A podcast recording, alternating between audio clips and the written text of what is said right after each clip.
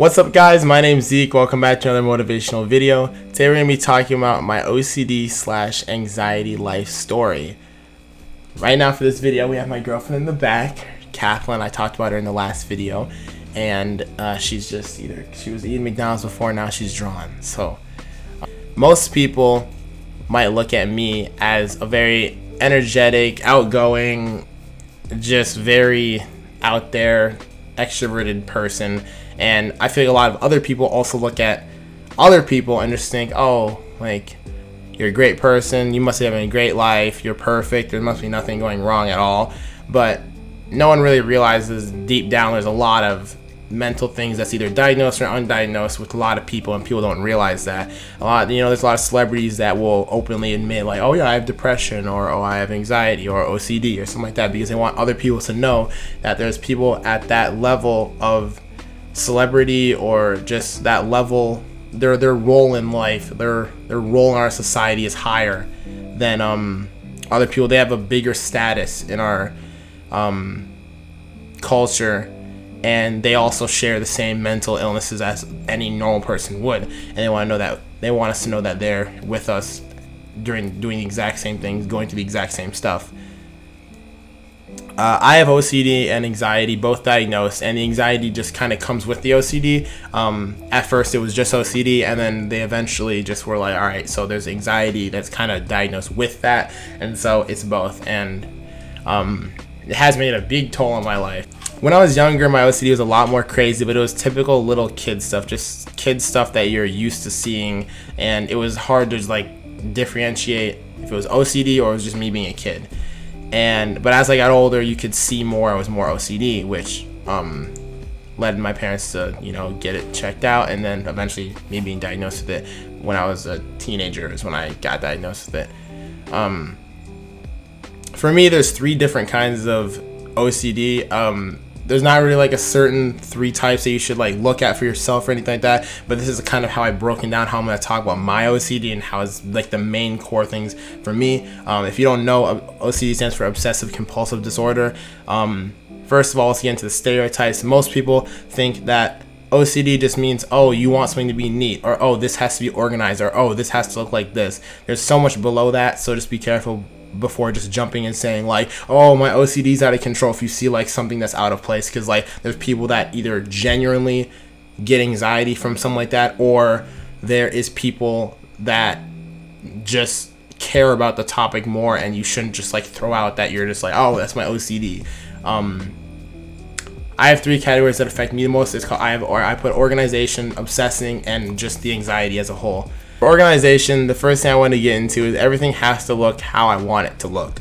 Um, kind of been the same my whole life through having OCD. It hasn't really changed because it's not really something that I need have had need to work on. Because if I want something to look how I want it to look, that's not really a problem. Um, but that's one thing with me is everything has to look how I want it to look. If I have my bedroom and even if it's messy, I want it to look how I want it to look. And it sounds weird because you might be like, well, it's messy, so when that bug you will know as long as it's looking, as long as I walk in my room and everything is where I put it and everything is where I left it, it's good. Most of the time, 99% of the time, it will be clean and I want it to stay like that. But everything has to look how I want it to look.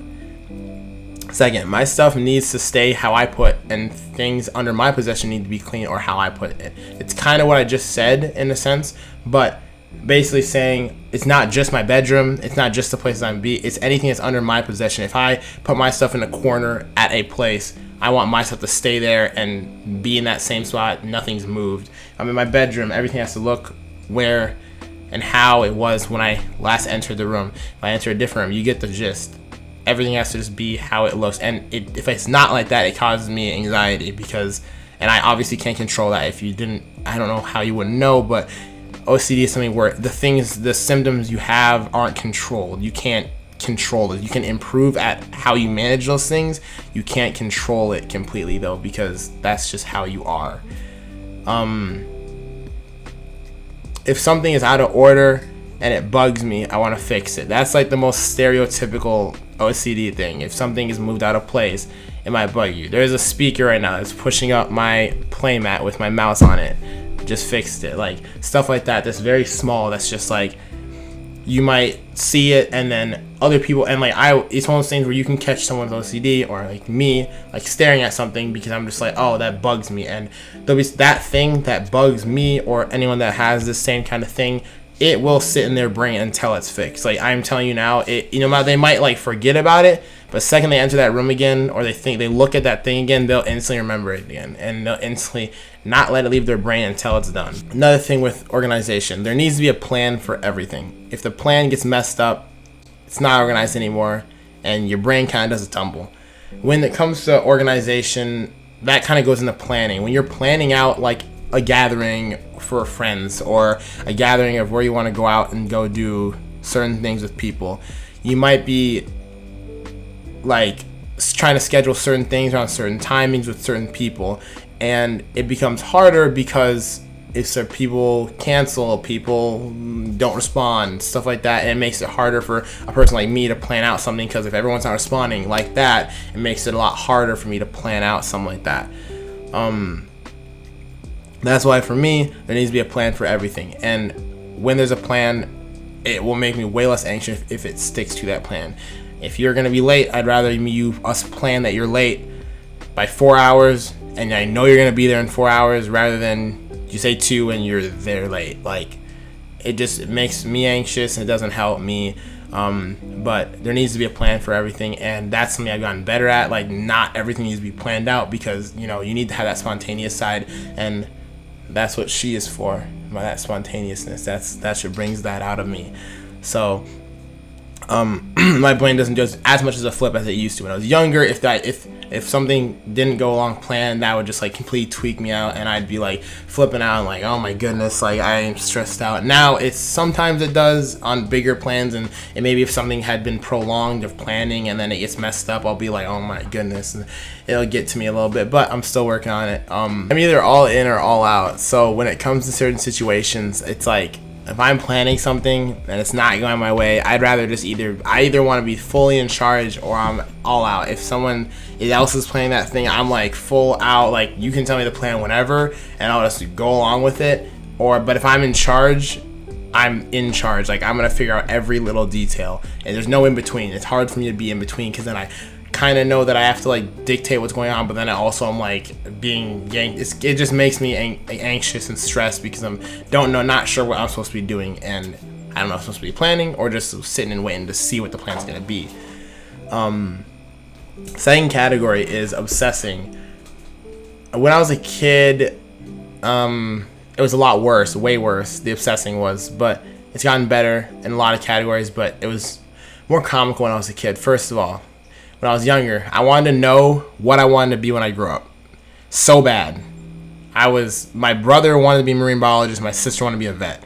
And I was so dead set on I need to figure out what I want to do. So every I'm not kidding you, every single day there was something else that I wanted to be. And I was like looking on Amazon for either books, kits, games, anything related to that job because I needed something to like show my commitment to that job. But it was every single day. I'm telling every job possible. That's what my I had to like attach to, and that was just a phase where my parents just had to like keep telling me don't waste your money because you're just like buying random stuff that just doesn't really make sense to buy because you're too young to even know what you want to do yet and it just doesn't make any sense and then once i would find something that i do like um, i'd want it constantly when i was younger and it's not as bad to this day but i still like candy a lot but um, when I was younger, I used to obsess about candy. Like every day, i am telling you this, every day, I'd ask my mom, "Can I get a bag of candy? Mom, can I get some candy? Hey, mom, can I have candy?"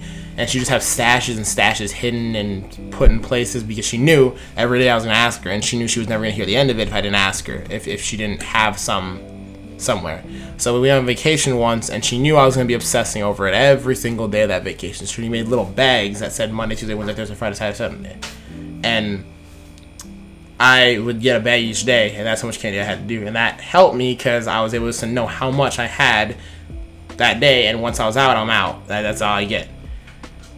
When I just ask her, I'm just getting what I can get out of her. So it was more nerve wracking because I would want so much constantly, but when I knew I had that much, that is what made it a lot easier.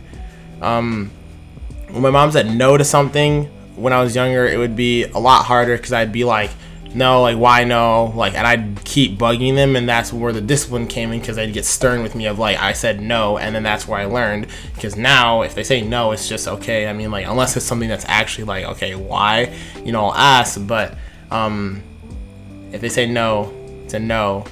But back when I was younger, that was a lot harder for me to take. Another thing, when I was a kid, it was worse. But if I text something, someone important to me, and I text them something either semi-important, sometimes it can be something very slight. Um, that obsession comes into play because if they take a lot to respond, I like will spam them or question question marks or something like that. Just because I'm like I need them to respond or like it needs to happen now. Even if I don't even need to know that now, it just feels good to mental check off what question they're gonna answer if they can just respond. So it helps. But when I was younger, it would be like I'd spam, I'd call my mom like 30 times until she answers. Now so here and there, I'll bug Kathleen a bunch of times about texting her about random things, or my mom about random things, but it's not really like a pester to the point where it's like, okay, Zeke, like you have a problem. But it would used to be more of a problem. Um, my relationship, that is something that is with that one back there.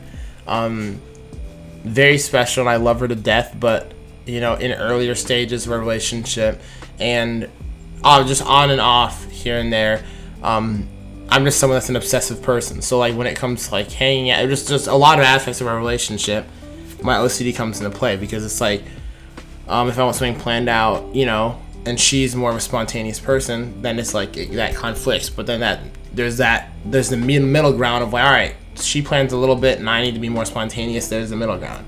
That's just how it, it helps me and her um, get through that. And there's also the fact of me wanting to see her. Like i would see her anytime, any day. That's just me obsessing. Just like not even. I don't like to say obsessing. It's a strong word, but that's just what it is. Um, I'm obsessed over seeing her. Like I used to do it way often more. Like I, if I if I had a time of my day to see her, I'd see her. I'd want to see her. Now it's one of those things where it's like I'd like to see her all the time, but if I can't, it's not the end of the world. It used to be like it would be the end of the world. Like it would be arguments. You know, that's just it, I was younger, I didn't have as much control of my OCD, and now it, Kathleen likes her alone time. I like to see her all the time. Those two things conflict, so then it right down the middle. I see her sometimes, she sees her sometimes. Other days she wants her alone time, and that's not even like she's doesn't want to be with me. It's she's just needs time to herself, which that leaves me to be with myself, which makes me learn more of myself than I even think, and also makes me come and do YouTube videos like this. Um, last thing to talk about anxiety is the third thing and it kind of ties everything all together and um it kind of affects all the categories i said before. Everything that i've said that has bugged me or bugs me to this day if that doesn't happen I get anxious. It doesn't, and and it most people be like just don't get like people that don't really believe in mental health. They'll be like just don't get anxious. You can't control it. When you don't have an OCD or something, you under you can understand a way more, or things like depression, or other mental illnesses where you can't control how emotional you're feeling. When I'm getting anxious about something, you can't control it. Like example, if I'm at somewhere and my mom texts me, "Can I grab this from your room?"